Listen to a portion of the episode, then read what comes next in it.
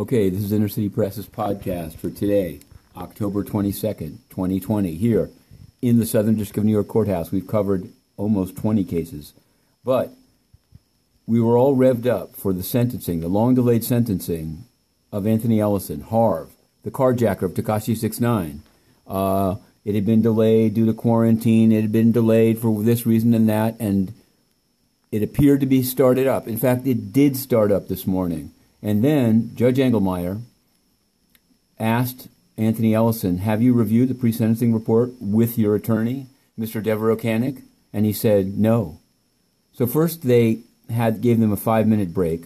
Everyone in the courtroom was asked to stay put because of COVID quarantine, COVID social distancing.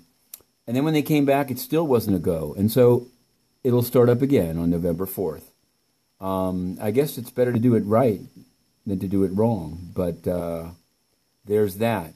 Now, at the United Nations, we put in a number of questions, a number of questions, including about this extremely hot topic of the China Energy Fund Committee, giver of a diamond to Hunter Biden, but giver of bribes to the President of the General Assembly and, at least attempted, to Antonio Guterres. Yes, they sought to buy the oil company from Gulbenkian Foundation in Portugal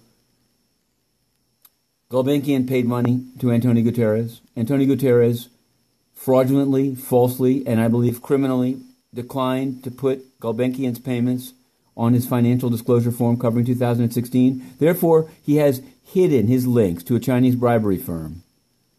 Now, inside the UN, no one asks him about it. Everyone tries to dodge it.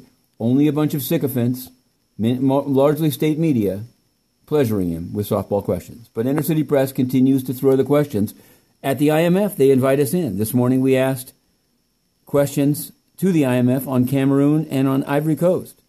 But the UN won't even answer the most basic questions. This is why we've concluded that Antonio Guterres is entirely corrupt and that until he changes or is changed, the UN should be defunded. Okay, to be continued. Inner City Press, Matthew Russell Lee, the two minute drill.